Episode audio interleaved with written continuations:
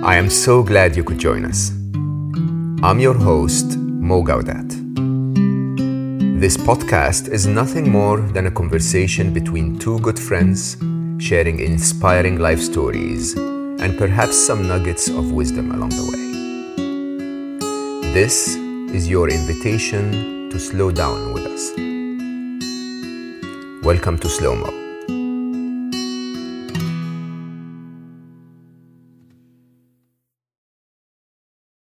Welcome back, everyone. Uh, today, I have with me a very dear friend as our guest. I met him at a breakfast uh, get together with another very dear friend, Ali Abdaal. If you don't know Ali's work on YouTube, uh, you're uneducated. Basically, Ali is uh, one of our best teachers. Many of my of me and my friends, uh, Ali picks up topics and and just uh, you know, analyzes them very deeply and teaches them on YouTube. Anyway, we were having breakfast at his place, and my dear new friend Hasan Kubba was uh, present. We spoke about his work, which basically is all about using the world in your favor. Let's just put it this way. His uh, book, uh, The Unfair Advantage, is a uh, bestseller. Uh, it was uh, named the best uh, business book, top business book of the year for 2021 in the UK. it is a hack if you want. No i don't know if i want to call it a hack. I want to call it a um, an approach to really really acknowledging your advantages in the world and using them to your favor. Very very clever approach. Uh, hasan is also uh, a coach to many many business leaders influencers entrepreneurs. He is a speaker and he truly sees business and our world in a way that I think can help a lot of us. Hasan Kubba is also interested in making everyone's life better uh, with a lot of research and work on happiness, not just productivity and entrepreneurship. So, Hasan, it's been a long time actually since we've been together in the same place. And I'm very grateful that you agreed that we do this uh, online instead of face to face. So, how have you been, my friend? I've been very good and I'm very honored to be here. Thank you so much, Mo. I love your work, love your books. Um, it has been a while and hopefully next time we in person as well. Yeah, I think my decision this year has been I love London, but not in winter. So, uh, wise. Very good decision. I'd love to make it over to Dubai soon. Yeah. So, um, or just anywhere in the region, actually, in the Middle East is. You're, you're from the region originally, Hasan? Yes. I was born in Baghdad. Baghdad, Iraq, I yeah. Came to the London when I was three years old with my parents to escape the war. It was at the time it was the I think the war had just ended, and so we got came to London and escaped from all that terrible stuff that was happening in Iraq. Yeah, and uh, that's 1991, right? Uh, was it? Right. Yeah, yeah, yeah. So let's let's just make sure people don't think it was the George W. Bush war because no, no, no. It was as as they call it in the West, the first Gulf War. The first, uh, but then yeah. in the Middle East, we call it the second because then there was the Iraq Iran war. Very unfortunate time oh, for Iraq. It was, uh, yeah. yeah. yeah. So, um, so in my little, in my three years, I lived through two wars in Iraq. do you believe they affected you? I mean, do you remember them at all? I mean, they affected your life for having to leave and go to a, a whole new culture, but. Mm-hmm. So I don't. I seem to have some I don't know if it's a, you know, when you don't know if it's a memory or a false memory that you've like superimposed mm. later because you've seen photographs or something. But I seem to have some memory of broken glass somewhere. I remember that my parents told me, I don't remember, but I just remember this image of broken glass. And we moved, we moved to Jordan. We moved and we lived in Jordan for about a few months and then went to London.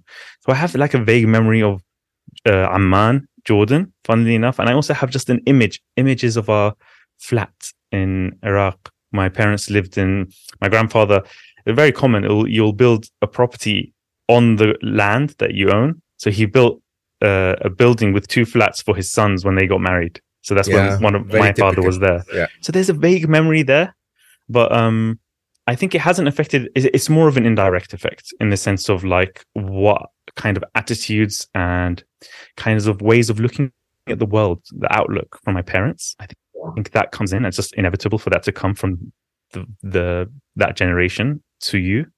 Um, and I think I also have grown up with a lot of the Iraqi community in London. So I still have that connection. my Arabic is still good, even though. No way! I did not know. Yeah, I was listening to your interview with on AB Talks, and I was really enjoying hearing you Oh, in Arabic. seriously? And I can imagine Yeah. mine would be similar in that is not as rehearsed. Some of the vocabulary won't be there for me, but Yeah. I can I can pick it up quickly because the grammar, the foundation is there, and the pronunciation and the grammar, everything is there for me. So That's really interesting. I mean, it's quite funny because you and I are friends for over a year now, and we never spoke Arabic. We didn't even investigate the possibility to speak Arabic, which I, I have to admit. I mean, I say that publicly sometimes that one of the reasons why I write slightly differently than the average Western author is because Arabic as a language teaches you to debate everything. So, because every word has multiple meanings and every meaning has endless numbers of words. So, really everything is about context. You could have the same statement means this is a brave man or, uh, you know, this is a lion that's going to eat uh, prey or something like that, you know. And, and I think that basically makes me think differently. And when I did that interview with uh, Anas on AB Talks, which is subtitled and everything, but when you read the subtitles in English, and you listen to it in Arabic, there is, I think, a layer of further depth in the Arabic than it is in the English. It's quite interesting, actually. So, have you been ever back to the region? the region, yes, but Iraq itself once. Mm. Um, in 2009, end of 2009, beginning of 2010 is when I went. So it was quite a, a quiet time. It was quite a good time. And now I'm hearing quite hopeful things, I think for the first time. So it's quite good. I'm quite happy to hear people being hopeful about Iraq. It's been a long First time. time in a long time. Yeah, it's been a very long time. So yeah, like, a, and I'm planning to go this year, maybe towards the end of this year, October, who knows? I've got some intention to go there again. I'd love to. My parents go quite often, every few years, um, every year sometimes. Um, but yeah, the the region itself, I've been to the UAE, I've been to um, Oman, I've been to Saudi. So yeah, I've, I've uh, oh, and I've been to a lot of the other Levant uh, Yeah. countries as well. So yes. yeah, no, I really love the Middle East. It's just got a completely different vibe, the Arab world. It's got Yeah. this nighttime culture, which you just don't have in London. Oh, Um, yeah. It's got this buzz that it has going for it. It's just, there's something special and incredible about it, which I really love. Yeah, I've, I've I've done a I've done a series. I'm still actually uh, releasing uh, some episodes of a series that I call "The Remarkable Women of the Middle East." Which, being here in Dubai, I, you know, it's funny when how how little the world knows about the region because of the CNN and Fox and BBC bias of what they show you. And, uh, you know, it is quite a very unique vibe, as you rightly said. There is a lot of love and life and hospitality to the region that is uh, sometimes misunderstood. You know what they say? They say that books are written in Egypt, printed in uh, Lebanon, and read in Iraq. So, across our Middle Eastern world, we believe that the most educated, the top thinkers, are normally Iraqis. Has that been your case with your parents? Yeah, I I've heard that phrase and I think and I and I love it and I and I see the it was especially the case let's say back in the 70s when it was like the peak time let's say for Egypt and Iraq it was very much the two Arab powers in a way. Yeah, like um, uh, Egypt with this huge population big media Yeah. the movies the the books the incredible stuff. And Iraq was kind of yeah as you rightly say known for its academic part side. So there's there's a very big emphasis in the whole Arab world, really, towards scholarship, towards learning, towards being an intellectual. And people outside of the region really have no idea about that. Um, and I think my my parents definitely they had a huge emphasis on education. Um, my father, one of the reasons he was able to not be drafted into the war, um, I mean, I mean, on the front line, because obviously you, you weren't, you didn't have a choice in Saddam's time. Um, but he was able to teach at university because he was educated at a higher level Yeah. instead of being at the front line. So it's always something they've looked at with a huge, as a huge advantage, as a huge priority. And it's interesting that you say you have a different take you will the way you write your books. I think that's definitely true for our book as well, in the sense of particularly the philosophy. The Yeah. philosophy around success really comes from a almost an Islamic and regional Arab regional kind of view of how fate works, how success works, how luck works, how hard work plays into it. a lot of it is underpinned by that the importance of gratitude. These are huge huge themes in the book. Mm. um, and yesterday i was talking to a particularly a muslim audience. Yesterday we, it was an event of about 50 60 people. And so i was like interested like i was able to talk even more openly about the underlying philosophy of how you know we're not in control of our lives as some of the self you know if you read too much self-development books which I, which i'm a fan of generally generally I'm, i like it as a general thrust but it can leave you with a sense of this idea of um, life is in your hands. You're in full control of your own life, as if you have full agency and control. Which, if you just stop and think for a moment, obviously we don't. and and so, and there's another underlying assumption, which is that we're all starting from the same starting point. Which again, we don't. They, they like to pretend that it's the hard work and you follow the strategies and the hard work, and everybody can be the next Oprah Winfrey, Mark Zuckerberg, Elon Musk, whatever. Reality is, it's um, no, we're not all starting from the same point. We all have different circumstances, different situations, different unfair advantages, as we call them. So I think that's, I think a lot of that is from that background that I've got. Yeah. I have to say, it's challenging because you're very much like me. So I, I was born and raised in the East, and then I lived most of my effective life, my work life, and so on, education and so on in the West. And there is that massive difference. Huh? I think we both cultures approve of the fact that, yeah, we don't have much control. But then the Western way of reacting to that is so let's exert more and more and more and more and more control. And I think the Eastern way, not just, you know, Middle Eastern, but I think Eastern in general and a bit Latin uh, way of dealing with it is accept it and flow with it and understand that sometimes those things that are out of control are actually advantages for you that act- that work in your favor rather than resist them and try to control everything. Exactly. You're absolutely right. I think that's so true. The Eastern philosophy to, you know, to oversimplify is that kind of go with the flow. Is this idea. I even heard you talk in a podcast about submission.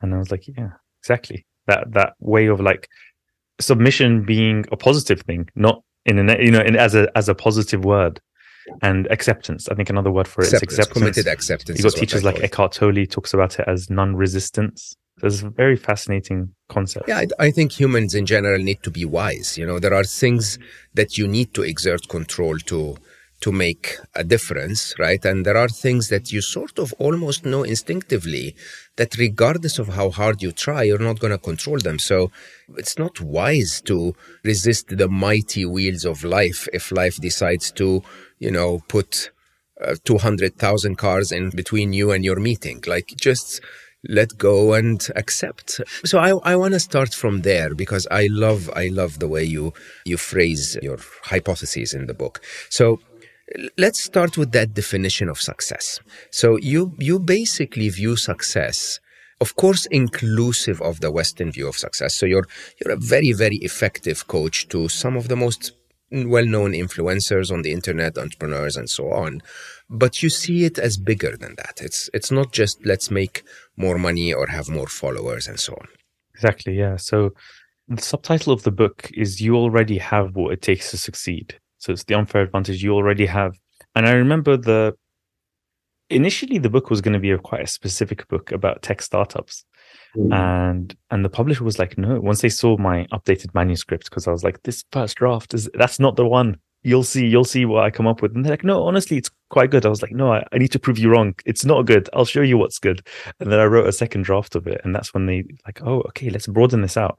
Let's let's let's make it a more general book about success let's release it as a hardcover version first. Let's this is this is some good. I was like, okay, good. I've got that validation which I was trying to get, and I knew it was it was a broader concept, but I wasn't sure of this subtitle that they suggested. You already have what it takes to succeed. I was like, hmm, is that the philosophy, or are we trying to give some harsh truths and say, actually, there are different unfair advantages. You might not have them. That's okay. You know, and then I thought about it and I said, hold on but you can define success for yourself. They've captured the absolute essence of the book. So the idea is that anybody can achieve success, but you have to define success for yourself.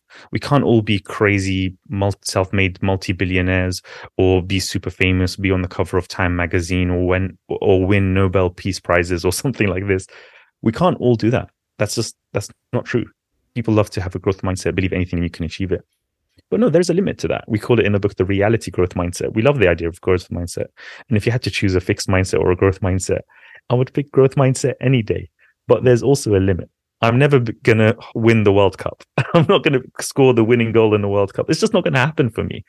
And so I think the idea is that you have to define success for yourself beyond what society tells you success is, beyond the symbols of success. Something I like to remind people is that what we do as a society, as a culture, is we confuse the symbols of success or the apparent symbols of success with success itself. It's like confusing there's this concept from i think it's from i've never studied neuro linguistic programming it's this kind of thing about like psychology and words and how words affect psychology but i find it fascinating to learn about it i pick it up and one of the very core concepts of it is that the map is not the territory mm. meaning mm. that you can't have a map that captures all the details because if you did, it wouldn't be a map. It would be yeah. real life. yeah. It will be as yeah, big absolutely. as real life and it will be useless. And so this idea that we need to model the world, we need to, I, I did economics at university and one of the, it, practically it's useless. practically, I haven't done anything with economics. But one thing that was useful is learning to model and learning the downsides and the assumptions and the sim- oversimplifications you have to make to model the economy. That's why they couldn't predict any recessions. They can't even, it's, it's, it almost seems useless. But this idea that words are not the thing that they point to.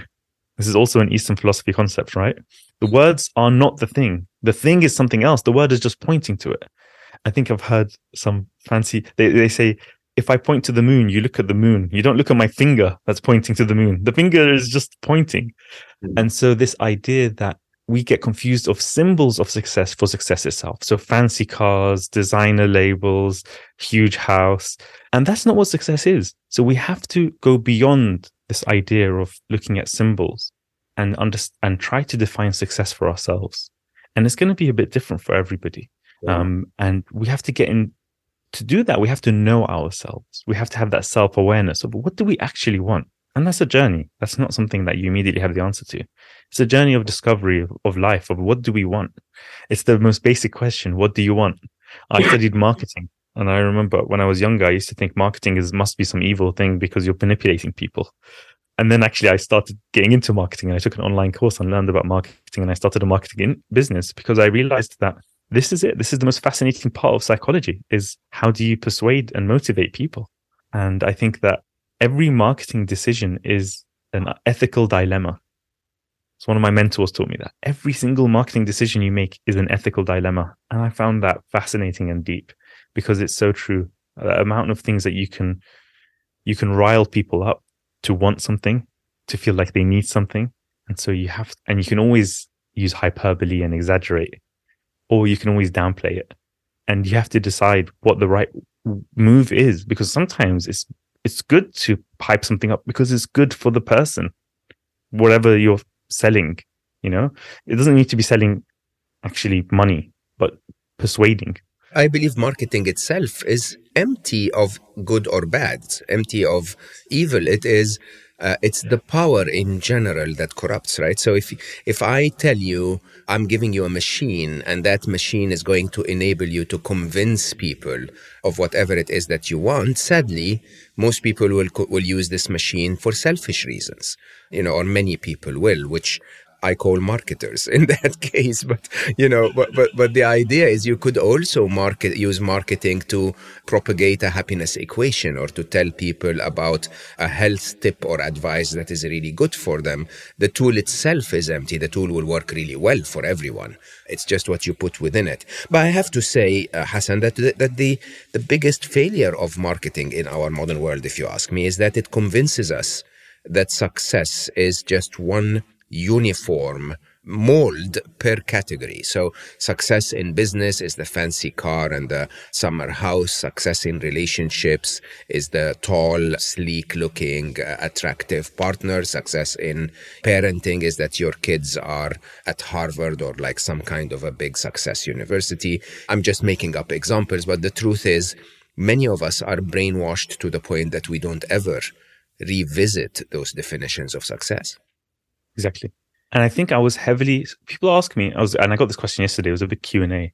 and I get this a lot as well. It's like, what made me start a business? Because I talk in the book that I'm an, I, I call myself an unnatural entrepreneur. Mm. You know, you read a lot of biographies of entrepreneurs, successful people, etc., and they were always buying and selling stuff and thinking of ways to make money, and that just wasn't me. And yeah. so I used to read this and think, well, maybe I just don't have it in me. You know, maybe it's just not for me because I was never doing it when I was young. I'm not naturally inclined that way. And I literally got into it because I decided to take an online course and just do it. And I pushed through and I had had all these ways of getting through it because I struggled a lot. But what was the inspiration for me not to just have to do that? Why did I take, why did I decide not to just get a normal job? And I mean, the typical thing, I did economics. I, I did well. I did, went to a good university. I could have been an investment banker or something in the city of London, which is like, it's like Wall Street for, for the UK. And the reality is that I think I was heavily inspired by the film Fight Club. Oh, and another film, yeah, which is about this topic of like buying stuff that you don't need with money that you don't have to impress people that you don't like. That had a big imprint on me when I was young. So it's a bit of a depressing film, but it's it really a very deep a, film. My kids always recommended it for me, and I, I see the message behind it just find it very violent for my taste. So I, I, it took me like enjoy it, but I just I kept thinking about it. Do you know what I mean? It wasn't like something yeah, yeah. that I was like I haven't even I don't think I've even rewatched it because I don't enjoy it. But I just it just stayed with me. This this, yeah. this message that I... no, I mean when I when I watched it, I went back to my daughter. So it was past past the time when Ali left our world, and I I was like, you know, I would have really liked if you had told me the story without the scenes right? So if you just explained it to me, yeah, that, but it's interesting that you bring it up. I, I see your point. Huh? It's buying things that you want with money that you don't have to impress people that you don't even care about. Yeah. And the other one is a much more light-hearted inf- influence. It was a film called Office Space. I don't know if you know that. I don't. I don't know it's that. famous for the scene. It's quite a low-budget film. It has Jennifer Aniston in it. I, it's got. Uh, it's essentially it has a very famous scene where they beat up a printer. It's fantastic. they, they have baseball bats. Basically, these guys are office workers and they, they hate this printer. It's a comedy film.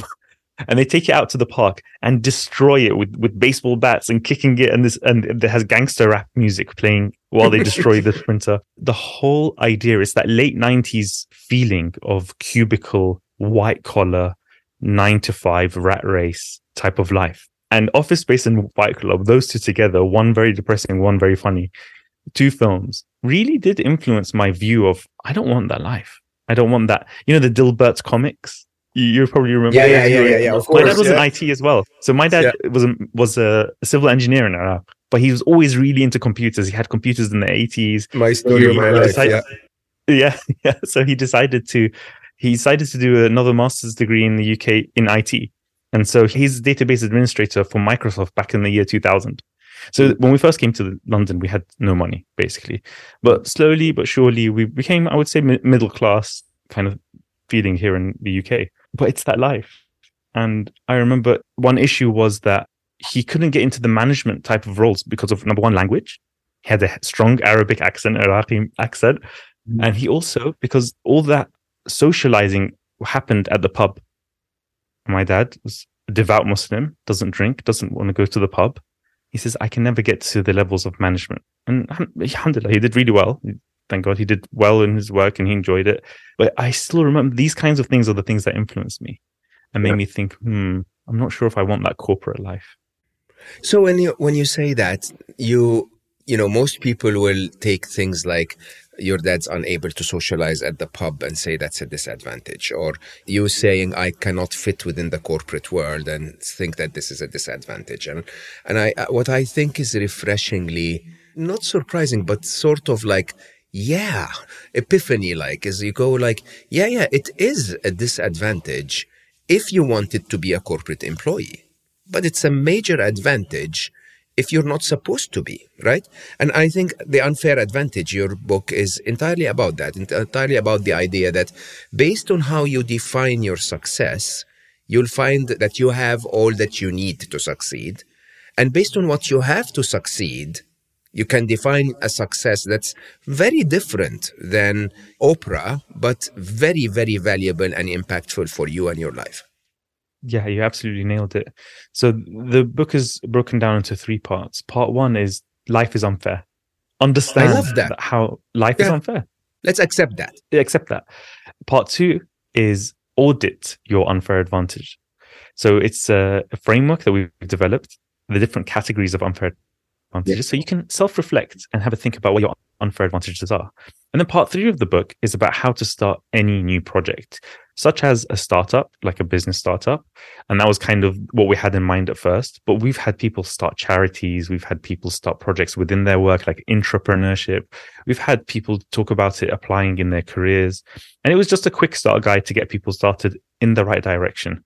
Because I'm a big believer that you can really, because I fell into that trap myself, you can really bog yourself down with theoretical information. And really, you just need enough to get started and then you'll learn as you go. And learning, I, I'm a big fan of just in time learning. So that, that was essentially the philosophy of the book. It's like, look, it's not just about hard work and grit and perseverance, as all these other books are telling you.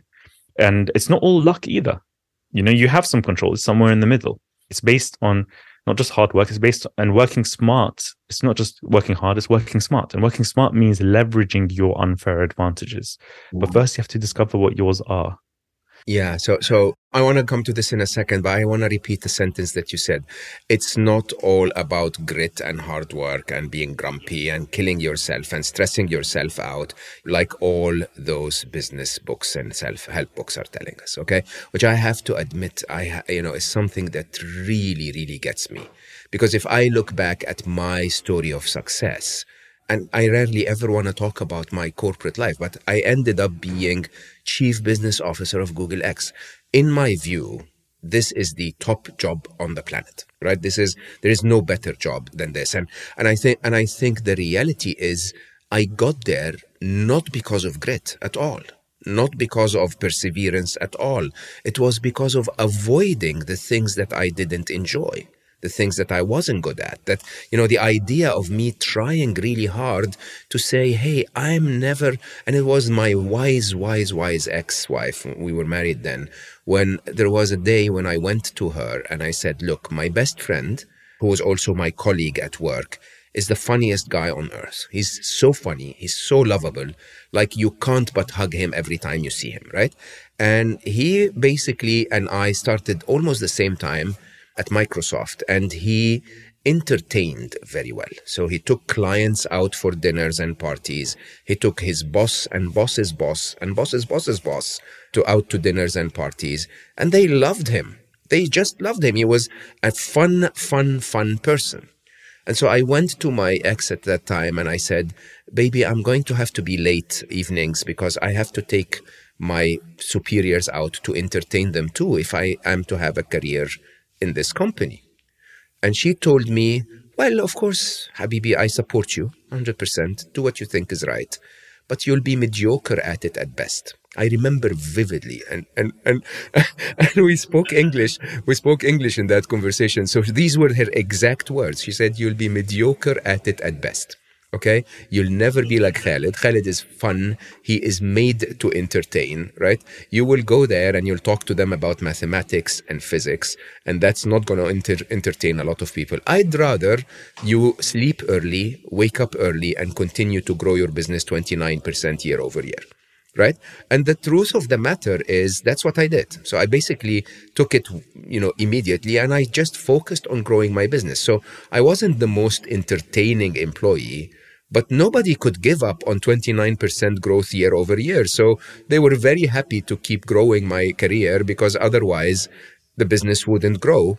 You know, so, so, so she, in a funny way, she said, you know, when they go and have fun in those parties, they'll be doing that because you grow their business. So, you know, so keep it that way.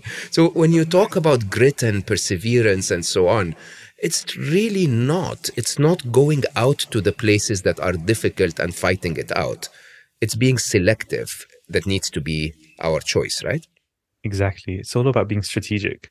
One thing that I learned, see, because I was quite, th- I, I used to read a lot of books when I was younger. And then I, you know, I started my own business. I started to have clients. Some of these clients became like mentors to me. They were like very successful business people. And one thing that was interesting is I would observe what they used to do. And they used to, some of them used to break every rule in the business book. and they used to succeed anyway. And that used to make me think, ah, interesting. And this applies to every area of life. You do not need to be perfect to be successful. You do not need to be optimal. I started to get to know CEOs of 300 plus people companies. I started to get to know um, serial entrepreneurs, startup founders. I started to get to know people who are successful at public speaking, who've won awards, who've written books, who've, you know, amazing thinkers, successful in lots of different areas, sports people. And they don't necessarily do everything right. Yeah. And that was fascinating. They just need to be good where it's like rather than being like sort of you know, if you look at statistics, like in video games, and each player has different statistics for different areas, like attack power, defense power, whatever, like different areas of your life, it, you don't need to bring them all up. Yeah. You can be really good at certain things and then delegate or work with people that will balance you out for the other things. Yeah. And that was like a eye opener for me. It was like, whoa, that seemed, it almost feels like cheating because at school, you have to do everything yourself. You can't get any help. You can't look something up. You can't copy something. Oh no, that's copying. That's no, in the real world, everyone's inspired by everyone. Everyone's copying everyone. Everyone's get, getting ideas from everyone. Everyone's collaborating, working together. It's fascinating how you can really focus on what you're good at instead of what you're not. Steven Bartlett says this very, very well in his book, Happy Sexy Millionaire, where he basically says, and I agree, by the way, you can be very, very, very, very, very good at one thing, right? Or a couple of things but that wouldn't make you the best contributor. The top contributors to our world are those who are good at a configuration of different things you know that mixed together make them very unique right? So basically you're not the best at any of them at all but there is no one else that is good at those seven things at the same time in your environment. And so you're the best at all seven combined but not the best at, at any of them I want to go back to your first part of the book and let's depress people a little bit. I know you don't mean it to be depressive, but let's depress people a little bit first before we cheer them up. So life is unfair. And I think, I think that's, that can extend to deep, deep realities like, you know, you growing up in the middle of two wars. That's very unfair, right? So what does that mean? Yeah, it's like one thing that I love is the feedback that we get is what you're saying is so obvious, but nobody said it that way. And I love that kind of because I used to love books that were like that. So when I, as a reader of books, I used to love it when somebody could articulate something which I have a vague sense of. Like we all know this. We all know life is not fair. We all know that actually success is based on unfair advantages. Actually, we all know this. This is like Nobody goes, no, no, that's not can't be true. Nobody's reacted like that. But they're like, oh, interesting. Tell me more. Nobody's explained it this way. So life is unfair. We all know this. Look, anything can happen in your life. You can grow up in a war torn country. You can grow up in poverty. You can grow up with a lot of conflict in your family. You can grow up with health issues. You can grow up with a, a loved one with health issues that you have to be the caretaker of. I'll share with you one story because we were talking about my father and I remember he was teaching at a university, I think during the war in Iraq. And there was one student who had very terrible attendance, terrible attendance, just wasn't bringing in the assignments. My father told him, What's the matter? Why are you not doing the work assigned to you? And he said, Well, actually, I'm from Halabja. He's Kurdish man from this, from the town of Halabja in the north of Iraq. This town is well known for a chemical attack. Saddam gassed. You know, when they say the, Saddam gassed the Kurds, Saddam had a chemical bomb go off in this Kurdish town of Halabja. This guy's whole family were ill or wiped out or God knows what. Terrible tragedies. And he, first, my dad was thinking this guy's just not putting in the effort. And then when he found out the full story, ah, I see what happened there. And we can look right now where it wasn't long ago when the crisis is still ongoing in Turkey and Syria with an earthquake. Things like that are not fair. I went to the Philippines. I was traveling around Southeast Asia. My business was running itself. I did a lot of exploring and traveling, which was really fun. I remember I was staying in a very posh part of the Philippines, in Manila, the capital of the Philippines, where there weren't really any homeless people, any beggars. I, I guess they clean up the area. I don't know. But there were kids playing barefoot in the street in the UK, that's like people are skeptical. Like there are social safety nets in the UK in general. Of course, there are people that fall through the gaps. But in general, they say they always, for example, in the London Underground, don't give people who are begging because you'll only encourage that to happen more. And there are other ways that they can get welfare and social security and support. There are these systems in place. But I forgot that I was young, I was traveling. And so what we're used to is if there are people begging, then usually they they somebody set them up to do so, or they're doing this almost as a bit of a hustle. That's a generalization, but that's how I felt at the time. Now, these kids, they came up to me and they seemed like they might be begging. They were playing earlier. And it kind of it, it broke my heart a little bit, especially because I realized what she was doing. She was pointing at this bottle of water I had with a little bit of water left. And that's what she wanted from me. She wasn't asking for money. She just wanted this water. And I was like in tears. I, I was emptying my pockets of everything I had and I was giving it to these children because I realized what kind of childhood is that? Like how much poverty are they going through? How difficult must that life be that they, they might be thirsty? Now, I don't know if, how bad it was. I don't know any details, but it's just moments like that in life. And that's why I guess travels is great because it can give you perspective. You know, I talk about this in my TED talk whereby I was like proud of myself. I did this. I had this ego around. I did this. I set up this business. It was successful. I'm making a great passive income. I'm able to to invest in some property, invest in some companies. And look, I'm not even working right now. This is the middle of the week and I'm in Indonesia and I'm just traveling around and I'm doing all this. And I started to develop this idea because I wanted to prove to people that told me that can't be done. That making a passive income business, you can't make a business that runs itself. That, but I wanted to prove that it was possible because I did some due diligence. It felt like it can make sense. I can have my team take care of my clients, and that's what was happening. So I realized in that moment have I done this myself? Is there such a thing as self made man or woman? Or do we have so much to thank? Oh, there's so many factors and variables that are not in our control, and therefore it's unfair. That's why I talk about unfair advantages. Life is unfair. We all know this. There are lots of things that come to people easily. There are lots of opportunities that come to people easily. Trump said, I got a small loan of $1 million from my father. A small loan in the 70s. It's like 10 million now. And this is the kind of world that we all live in and grow up in, and everyone knows that this is the case. So life isn't fair. It's not just going to give you what you put in. There is an aspect of that, but that's not the full story. But then this is very depressing, Hasan, because I think so many people would just switch off now and go, like, you know, I have no hope, right? No, but so the, the the point is that life isn't fair. But here's the good news: we all have unfair advantages. We all have it. No matter how bad you think your situation is, you have an unfair advantage somewhere. We all have a unique set of unfair advantages. And the kicker, the real key, is that what seems like a disadvantage can be turned into an advantage. If you just have the right mindset, if you just have the right goal, you can turn that disadvantage into your strength. It's this is the incredible thing. It's like alchemy. You can turn a weakness into a strength. And a classic example I like to give this example is Oprah Winfrey. We mentioned her earlier. Let's use her as an example. She's a case study in the book. One of the most famous women in the world, incredibly, incredibly influential. Apparently, that the Obama election was won as a part because of the influence of Oprah Winfrey in the United States. A self-made, said the self-made thing, black woman in the US, African American, billionaire, and not just that, the emotional impact she's had, you know, is incredible. And where did she grow up? She grew up in 1950s rural Mississippi. So in the South, where there was much more racism, much more problems. Super poor. She tells the story of her grandmother washing clothes by boiling water and stirring it with a stick. And she says, strangely, from those days, she was like four years old. She used to think, I'm not going to live like this. Something inside her told her that she's not going to live like this. And she used and she went through abuse. She had so much discrimination.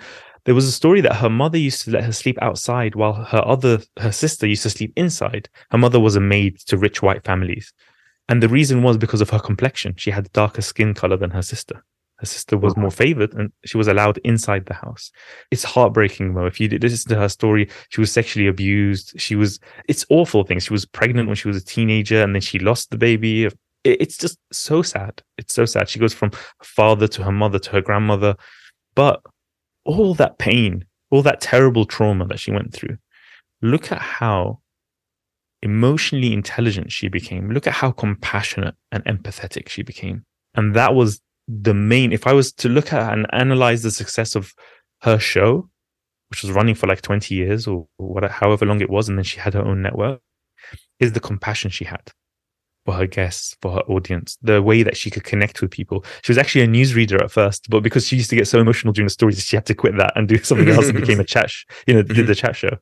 So something so terrible, even something so awful as this terrible, poor racism, abuse childhood somehow became a strength for her.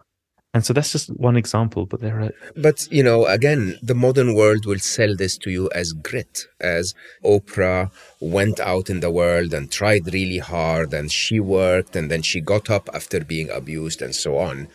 Yes, there is that. But, you know, if she had been a news reader, uh, she wouldn't have gone as far as Oprah is the point that we're trying to highlight here, right? Exactly right. Yeah.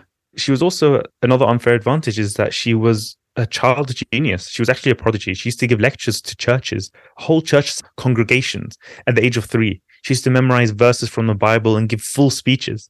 And she was known as this child speaker. She could read and write at an incredibly young age. She had the support of her father and her grandmother who used to take her to go and speak and used to get buy books for her. So even amidst that horrible childhood, you could see glimmers of little advantages that she had. Mm. And that's the thing. We all, if we stop and think, we can find little glimmers of things, as bleak as it might be. If you're listening to this, I'm sure you can find things to be grateful for. I'm sure you can find advantages that you can use. We'll have our own unique story. And often our advantages come from that, that background and that story. So it's not just the, I mean, the reason I was highlighting that is it's not, she could have, the grit and perseverance and vision and success, she could have gone into, I don't know, like investment banking consulting. You know, she could have had a, corporate job. It's because she had this gift. There are gifts out there. There is such a thing as talent. That's part of the unfairness. But we also can all develop something. We can all have something in us where it comes easier to us than it comes to others. We all have something. It took me a long time to figure out what mine is, but we all have something. It took me a long until I was almost 30. I didn't realize that communication was my strength. I didn't realize that at all. I had no idea. I thought I was a, I was a science guy. You know, I was really good at science. I was going to become a doctor, classic, you know, Arab background. My parents got me a, a birthday cake when I was one of a doctor cake. Hasan yeah. is going to be a doctor. yeah, yeah, yeah. And so, yeah. Yeah, I'm, I'm sure everyone is very ashamed that you're a best-selling author. So, no, they're, they're, brilliant. They're brilliant. My yeah. parents are are so so supportive and, and amazing. But just to show that you never know what it might be, and it takes time. That self-discovery to figure out what your unfair advantages are. And when and right now we're only talking about the inner unfair advantages, the strengths. We also include circumstances. Mm. And I think not enough books or people or gurus, they don't talk about that. They just talk about talents uh, and focus on your strength, which is good advice. But what about your circumstances? What about who you know? What about where you are? What about what you've learned? What your experiences and expertise and circumstances are? So let's go there, Hasan. So you, you talk about the audit of your advantages, right? So internal and external. Let's start with internal. So what are, you had that framework basically. Yes, we have a framework. So first we say start with why. It's a classic. What's your objective? You know, Simon Sinek popularized the actual phrase start with why, but obviously that's been around since ancient times is have an objective, have in Arab or Islamic culture, we say have a niyyah, have an intention. What's your intention? Nothing is accepted without an intention. You have to have an objective. So, what's your why? What's your vision? What do you want? You know, it's like again, we come back to that. Yeah, what question. is this what, about? It's so yeah. short and so simple, but it's so deep. What do you want? And so you have to start with what your actual um, motivation is. What is it that you're trying to achieve? Because if you don't know what you want, then any path will take you there. You know, it's that classic line from Alice in Wonderland. She says, "Which way do I go from here to the Cheshire Cat?" And the cat says to her, "Well, where do you want to go?" She says, "I don't care about where I go. I just want to know which way to go. He said, then any way is the right way, mm. any path. And so we have to start with the vision, the why, the motivation. What do you actually want? Maybe you want freedom and flexibility in your time. Maybe you want to spend more time with loved ones. Maybe you want to live a very adrenaline filled life. Maybe you want excitement and adventure and travel and extreme sports. Who knows? Maybe you just want that status of being middle management at a company. It doesn't, it's all good. There's no value judgments here. It's what do you want? Maybe you want to be a dentist. Maybe you want to be a singer. Maybe you want to dance. So you have to start with that. That's, that's a foundation. The next level is your personality type. Now, I don't really, I don't really do personality type tests type things much, but I think it can be valuable. I don't really believe in the results very much. I think it can be valuable because it makes you think. When you're doing like a Myers Briggs thing, whether psycho- psychologists don't even rate that one very much. They they use the big five personality types, you know, extroversion, neuroticism, etc. But it doesn't matter. What matters is for you to reflect and also ask your ask your loved ones, ask people you've lived with, ask people you've traveled with, ask people you've worked with. Get that insight about yourself. Know thyself. So first, understand your intention, then understand your personality type. Then from there, you can start off with mindset factors. So the classic self-development stuff, have a vision, have, per, you know, have grit and perseverance, have resourcefulness, have lifelong learning as a mindset. Then we go to the Miles framework. The Miles framework. So these are all foundational things. The real thing about unfair advantages is this Miles framework. Miles is an acronym. M stands for money. Money is an unfair advantage. Whether people want to talk about it or not, it is there. Most companies, businesses start with family and friends money. What if you don't have rich family and friends? No one talks about that. No one wants to discuss that. This is crazy to me. No one wants to discuss or admit this. Then you have I, intelligence and insight. And intelligence isn't just book smarts or IQ. It's also your emotional intelligence. It's also your creativity. Insight, that one's very powerful. And we can come back to that one. Insight is, do you have a unique insight into a problem to solve in the world? Do you have a unique insight into how you can connect with people that other people haven't connected with? Mm. L is for location and luck, which is right place, right time. Okay are you in the right place at the right time? People talk about that. I was in the right place at the right time. People with a bit of self awareness, a bit of humility, they talk about how lucky they were. And actually, most successful people do talk about that, whether it's false modesty or real. I think I think they're all pretty aware of how lucky they were in their lives. Oh so location, God, I absolutely will tell you that. Yeah, exactly. And then you have education and expertise. E is for education and expertise. Education can be formal learning, but ed- expertise can be what you build through experience, which is powerful. And that's how I learned marketing and all of and business and strategy and all that stuff.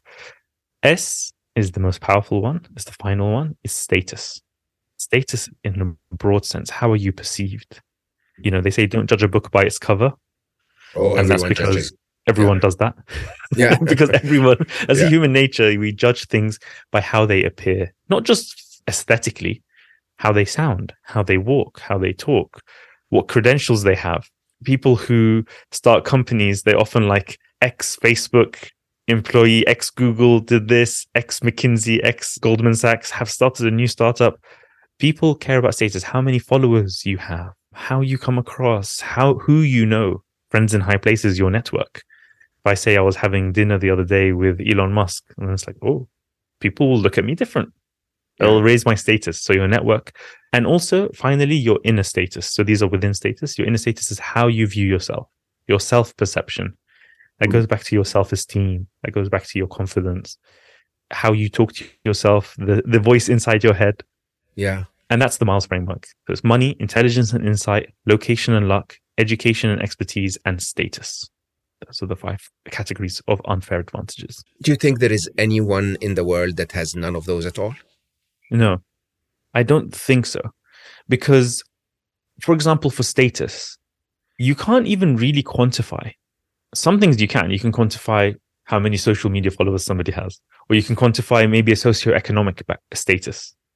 But you can't really quantify your status as a, a woman who has had three kids, who is also interested in, give me something like interested in Middle cooking. Yeah. So status can be your subculture. Status can be that you're poor, and therefore you can have an insight. This is where we go into the double-edged sword. So when you say, can, "Is there anybody without any of these?" Maybe you can be low on a lot of them, but the reality is that what can be a what can seem like a disadvantage can be turned into an advantage. So another quick example of that: having little money makes you more resourceful. Correct. Very simple. Makes you more creative. Makes you much more creative. I remember people who wanted to start companies who had a lot of funding and they were pitching us to try to raise funding for their startups. They often, how are you going to reach customers? Oh, Facebook ads, Google ads, because mm. they have a budget, they have money to spend. They're not creative. And that applies to anything. Necessity is the mother of invention. So having little will make you more resourceful, make you more creative. You'll also have insights. Let's say you're coming from a very poor working class background. You will have an insight into how poor working class people think, what they want, what you can sell them, what you can give them, how you can serve them, how you can connect with them, how you can make them laugh. These are powerful insights, and insight is a big, big unfair advantage. And that's how you can turn what seems negative into a positive. So I, I learned about Miles when we chatted the first time, but also I watched this very clever video about it. And, and the idea here is that our negativity bias of our brain is constantly attempting to tell you what's wrong with you right? So being poor is that's the reason why i'm not going to succeed. Being not very good looking uh, you know is the reason why i'm not going to be an internet influencer or whatever that is right? So you take each and every one of those and, you know, I, I jokingly always talk about this on my Instagram account the fact that, you know, my bum is not very attractive to shake. So I'm not going to ever get a million followers. You can look at that as a disadvantage, or you can actually say, but my voice seems to be liked, uh, so I can start a podcast and I can get the followers because of that. Or my content seems to be liked, so maybe I can get people to be interested in what I provide because of that. But the brain tends to first start with why not? What is wrong with me? Not what's right with me. Yeah. And it's that comparison that we do, isn't it? Yeah. You can see that TikTok star with the pretty face and the nice bum and attracting millions of followers immediately and thinking, oh my God, like so lucky. And yeah. that's where it comes from there's this attitude, especially I think it's common uh, in the UK, especially compared to America, you know, the US versus the UK culture. UK culture is a bit more stratified, a bit more, there's more of a class divide. It's an older culture. You know, there's like old landowners from like a thousand years ago, whereas America is more of a, um, a more recent country and they have this more of a growth mindset, which to the detriment sometimes. And we have a passage in the book, actually, a bit of a side note, but one thing that was interesting is in olden times, they used to call poor people that you, they'd see as unfortunates. That's mm. how they would refer to them, mm. the unfortunates. But the extreme kind of consumerist, capitalist, status driven American culture, again, stereotyping it, but I'm saying the extreme version of it, mm. might unkindly refer to these poor people as losers. Hmm. And that's the double edge. That's the flip side of the coin of having too much of a, you can do it. Let's just work hard. You're responsible for your own life. The problem with that, with believing that you manifested everything in your life, that's kind of a toxic belief. Because if you believe that everyone manifests what happens to them, then there can be a victim blaming culture. You can say poor people are poor because that's how they manifested people who've gone through tragedies, they somehow manifested this. This is a horrible, horrible mindset. And it's just not true because they're trying to make order out of chaos. There is a certain level of chaos in life, and we have to embrace that. And anyway, I, I moved on to that tangent because of that difference. But I think there's this aspect to this idea of what can I compare myself against versus what can I be content with?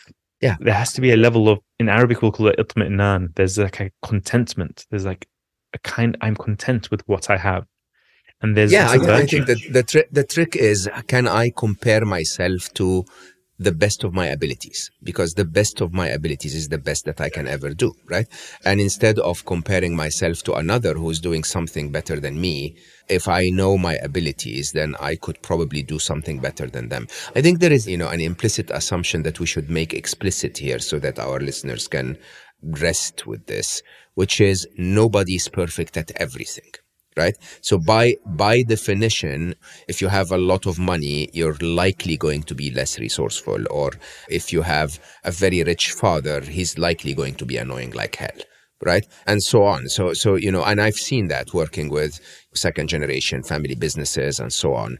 That yes, the self made father is also very difficult with his kids, just like he is with his business. Right. So by understanding that, I think it matters for everyone to say to themselves if I am deficient in something or if I'm lacking in something, not deficient, then basically that means there must be something else that I am abundant in. And that other thing, if you can switch your mind to looking for it rather than complaining about what's lacking, that's when doors start to open. And, you know, I love the, your approach to saying, and by the way, it is not about perseverance because you can persevere for the rest of your life in a field that requires you to have skills that you're lacking in, like going out and entertaining in my story, right? And that will not get you far. You're going to be mediocre at it at best. You'd be better off to find things that actually are your natural skills, your unfair advantages, and depend on those. Hasan, so you coach Ali, for example, my, my dear friend Ali Abdaal, and you coach lots of internet influentials. And I find that this is a world where there are advantages that cannot be attained. If you're not naturally talented at certain things, you're going to not be an internet influential, even if you spend hours and hours and, you know, post millions and millions of videos. What's your biggest learning for a generation of youngsters that are so crazy about that idea of I am going to be an internet influencer? Have you ever told anyone that's not for you? Mm, that's a good question. No, I haven't told anyone that's not for you. So I work with, uh, as you say, influencers, these YouTubers, TikTokers. They're they're um, these content creators online. Usually, the ones that seek me out and hire me, although I actually give a lot of consultations pro bono because I just love talking to people. And I think it's also it's also a selfish reason. I build insights. I get the unfair advantage of insight by talking to people. So I do give time. So for the ones who hire me, they usually have uh, a business already. So so either they have another business separate to the YouTube world and they're thinking of going into YouTube. And that's an area that can come about. So I've and I also just uh, coach uh, startup founders as well. This is the classic kind of classic thing. For those, I think that they can try different things. So often I'll nudge them to trying. Okay, you don't like this style of video. Do you want to try doing a fully scripted one rather than trying to come up with what to say on the fly just from some bullet points? Or do you want to try doing a voiceover over like some animation instead? Or do you want to try a podcast instead? Maybe you'll be better w- with conversational. You, will feel more comfortable. Or maybe we should do short form videos where they can be highly produced, highly edited vertical videos for TikTok or YouTube Shorts, etc. So there's so many different things to try I don't think that there is anybody who's such a bad case that you just say just give up. It's not like singing and you either kind of kind of either talented or not. Of course, you can learn as well some skills, but I feel like it's more obvious when someone is like, got a nice voice and you got something to work with or they don't. I think with content creation, I think there's so many different ways of doing it. So there can be an angle in this. There can be some way that they can find connect with an audience. And sometimes they just want to do the writing side of it and it can be a different person doing the voiceover. Like there's so many different models. So I don't think there's like you either have it or you don't. It's a bit like the question is an entrepreneur born or made? It's kind of similar. And I think it's, uh, or is a leader or a good parent or something like this. Is it like a na- nature or nurture? I think there's always going to be a lot of things that you can influence and a lot of different tactics you can take. So no, I've never found myself telling somebody this just isn't for you. I think yeah. most of the time people will give up before then and just won't do enough. People usually give up too early. It's very rarely the case that somebody's persevering with something that just isn't working. I was hoping you would tell me that you did so that you can actually tell me to give up on it and that would, would, would, would free no, up. Please do not give up day. on it because I love your content and I think you're a fantastic content creator. So that's the truth. Oh man, man, it is. Ju- it's just a full time job, really, and I I find that whether it's my unfair advantage or not, so I, I actually don't use anyone to create anything for on social media for me. I mean, other, of course, than the promotions of the Slo Mo uh, podcasts, but otherwise, my content is created by me because otherwise, I feel it's very unauthentic. It's like seriously, you know, it just just doesn't make any sense for me to to fake something like that. And you know, all of the messages that I respond to to DMs that I receive are me, and you know, uh, I respond to all the comments myself. And in a very interesting way, I think that's probably an advantage because again, believe it or not, it's part of our culture. You know, if you're greeted by someone by in our culture, you have to greet them back better. And so it's so ingrained with us, within us that, you know, I, I can't receive a message from someone. And some, sometimes people send me a message and they go like, I can't believe you answered back. You know, why would you do that? You're this famous person. And I'm like, because you, said hi. You know, it's like, is it, it's very rude that you say hi and I don't say hi back. But, you know, in an interesting way, after a while, you start to realize that this is an unfair advantage against my other skills. And that's something that I really wanted to, to talk to you about. So, so the reality is that in a world where there is an abundance of responsibilities, an abundance of success possibilities, I think it's becoming more and more wise for, for, for many people to actually drop things to focus on others. So in your part three of the book, you talk about how do we move from there? How do we move from auditing our advantages to actually becoming successful? Can, can you take us very quickly through that process? Yeah, I think starting a project, again, you have to have or leveraging your unfair advantages. Okay, now you've discovered what they are. And, and, and it's, again, it's a journey, but maybe you have a feeling, oh, maybe I'm kind of stronger, but where I'm located is actually a really good hub for what I want to do. It's actually a good media hub, and maybe I want to get into media. Or maybe it's, it's great for yoga. It's, people use it as a yoga retreat. So maybe I can actually do more of that. So that's the kind of, you have this idea now of where you're at, but how do you leverage that? Well, first of all, again, go back to what your objective is. What are you actually trying to do? Is it that you're trying to just start a hobby project? Is it that you're trying to start a business and you want to quit your full time job? Is it that you're trying to get back to work after having children and now thinking what to do next? That's the first step. The second step from there, I find this very useful, is the idea. So this is like if you go to business school, they tell you, okay, ideation, what's the idea? And that you can think of it that way. But I like to think of it as who are you going to serve? Mm. Who is this for? Who is your target audience or your target customers or your target, you know, whatever, like people you're helping or your clients. Start with who. People often struggle with an idea. Like, what exactly is the idea? They might think it's just a hobby that they want to start to monetize. And really, that's not the right approach. The right approach is to think, how can I serve? Who can I serve? Mm-hmm. And often, a very good one, because you have an unfair advantage of insight into it, is a younger version of yourself if you're serving a younger version of yourself or, or even a current version of yourself, like a problem you're facing, and you want to, let's say, invent or create something to solve that problem, yeah. that is a very, very powerful place to start. Mm-hmm. And I often like to think of things as transformative, you know, in the ideal sense. Like if you create uh, an, I think your books, for example, Mo, they're transformative, they're transformational. So what does that exactly mean? It means it takes somebody from A to B. It takes them on a journey. So I love to tell my clients, my customers, my students, I do some, I've done some online courses. What is the journey you want to take people on? What's the A to B? First of all, let's define A. Okay. Who is it? Okay. It's, um, it's, let's say third culture kids.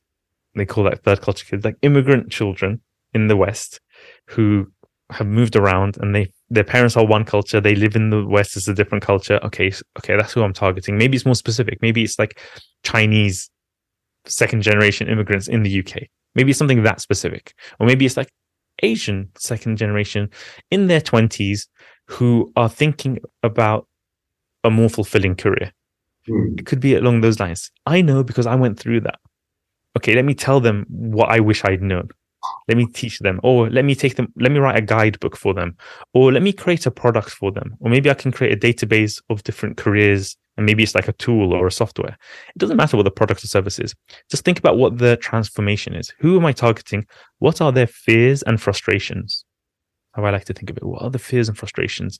And then for that's a. And then b is the end result that they want. Not that you want for them that mm. they want which is a very key distinction. You have to put yourself in their shoes. This is where empathy comes in, emotional intelligence. What, in their words, is the problem? And what, in their words, is the Success desired is, out? Yeah, absolutely. Exactly. And that's B. And let's just very roughly say solve for happy is about finding happiness. And we could probably break it down, and I'm sure you can break it down in much more further specific language than that. And you know that, okay, this is for that. I'm helping people get from A to B. So that's often a new project is a way, a way to think of it and isn't taught enough is how can I serve? Okay. Yeah. How can I make that sustainable financially? Maybe it's to make profits and to make a lifestyle, or maybe it's to make just to keep it running. These are the ways to view this. So you start off with that. And also, who can I work with? I'm very big fan of having um, partners in a project, in a business, because it's so difficult doing something alone. A solo founder for you know a startup, a project, a business, so lonely, so difficult. I did it, and it was tough, and I was only able to do it because I had an accountability buddy who was doing his own business, and we would meet up and hold each other accountable and talk through and have a sounding board. It's tough.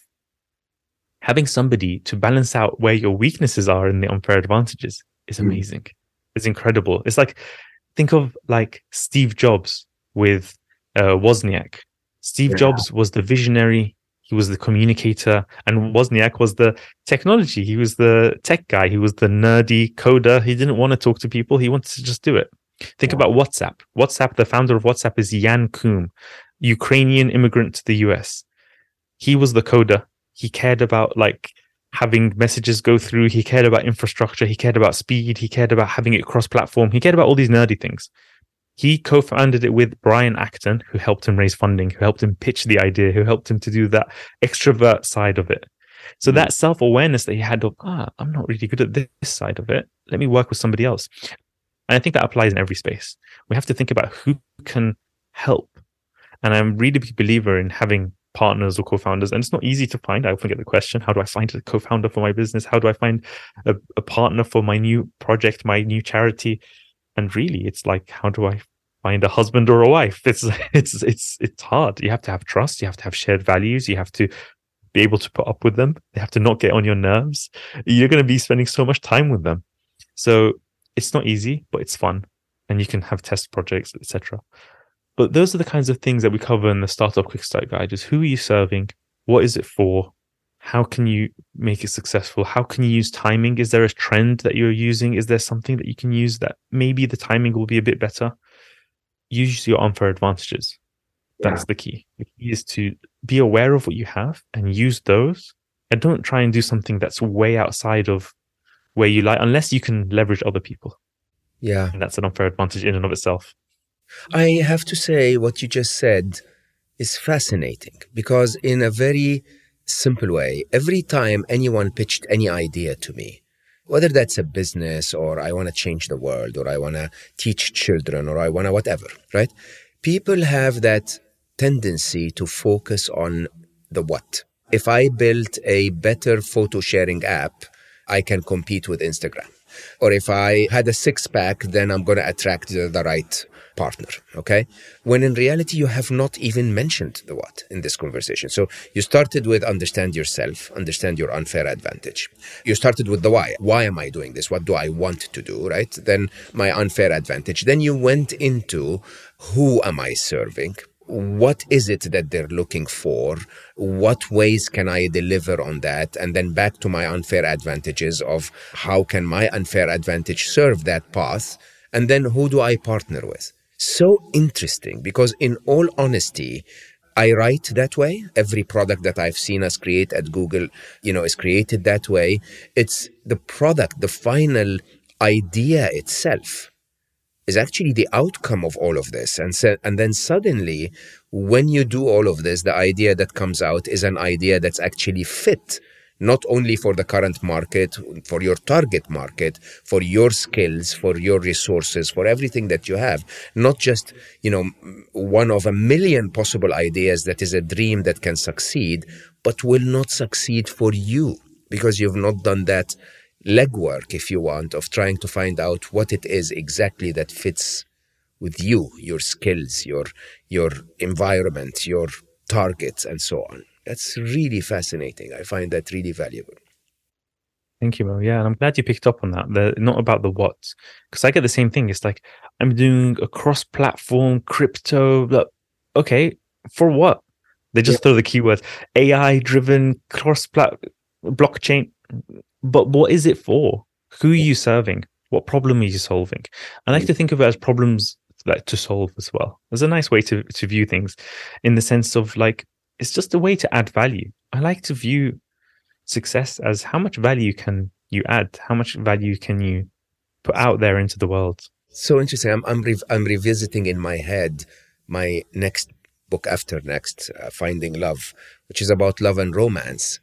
And you're spot on because I'm basically saying, yeah, what are you doing? I'm going dating. Like, is that going to work if you don't even know yourself, if you don't even know what you're looking for, if you don't even know who you're you're looking for, if you don't know who can support you through that journey, what you're going to talk to them about, are they going to give you sound advice?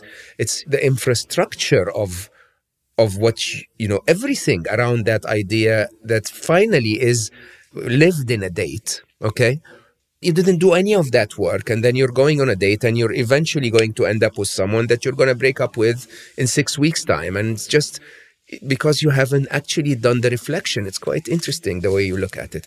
Hasan i don't want to take too, too much of your time. It's been a, a very very very um, enlightening way of looking at things. I want to talk to you as a last question about happiness, because I know that you've been working on that for a lot of your clients as well. So, if I ask the simple question, what's your secret to happiness? What would that be? Mm. I really believe that the secret to happiness is gratitude. Mm-hmm. I really believe that gratitude. It's magical. It's really it's like a miracle in how it changes your psychology, in how it changes your outlook, in how it changes that you can see what you have going for you rather than what you don't. You can see how much blessings you've got. It's it's really the key to happiness is gratitude. I really truly believe that.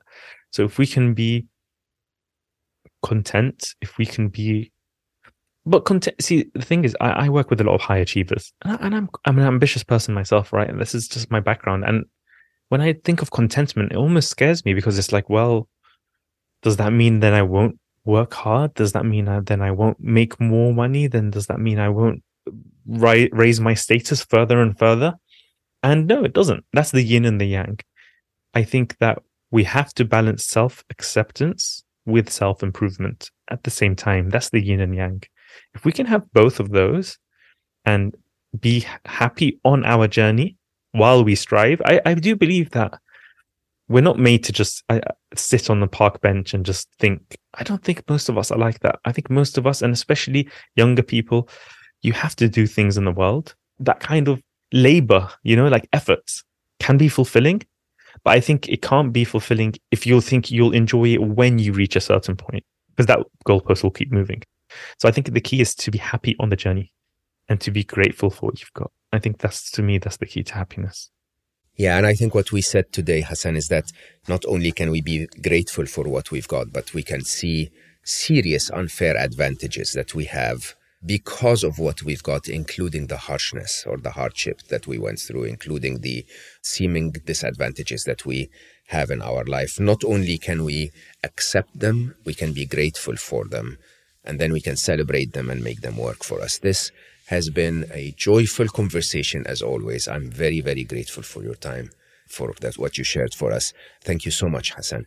Thank you for having me on. And for all of our listeners, I I recommend The Unfair Advantage. I think it's a wonderful read. There's the Unfair Academy, uh, which is part of Hasan's work uh, to help you learn about the concepts and the frameworks and the models.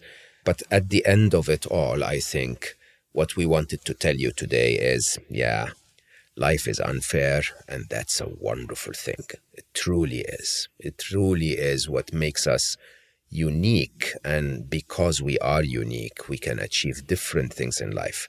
If all of us dream to be scoring the World Cup's goal, I think a lot, many, many, many, many of us will be disappointed. But if all of us wanted to score the goal that we are capable of scoring, I think that would create a world where there are more goals and more successes for everyone.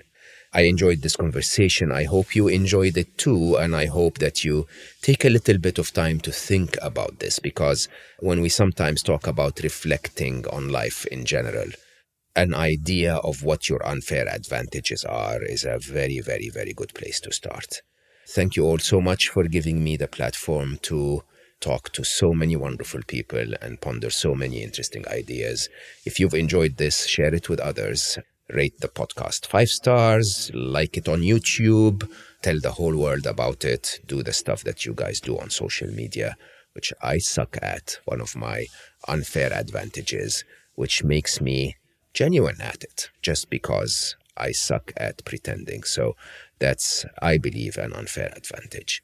I remind you that life is getting busier and busier in a difficult year. And so remember your self balance, as Hasan said, self acceptance with self improvement, and give yourself a tiny bit of time to slow down because it really, really does not matter how much you have on your plate today. There's always a tiny bit of time to slow down. I love you all for listening, and I will see you next time.